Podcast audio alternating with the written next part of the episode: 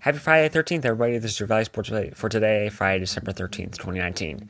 The baseball winter meetings wrapped up yesterday from San Diego, and Madison Bumgarner, or as most of you guys like to call him, Mad Bum, is still showing interest in our team. So who knows? We might sign him, so that'd be pretty cool. In basketball, his sons are had have made it to Mexico safely as they get ready for their matchup against the San Antonio Spurs from Mexico City. That gets underway tomorrow afternoon at three p.m. from Mexico City. Behind three goals, the Coyotes won five to two. Three goals came in the first period, by the way.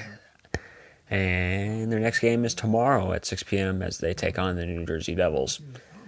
And football, Cardinals are getting ready for the final home game. Like I've had, I've said for the last couple of days, they mentioned on the radio, you know, ninety-eight point seven F M Arizona Sports Station. They always mention it that they're getting ready for the final games, and I really hope they can end that losing streak as well. Six straight since starting their season three, three and one.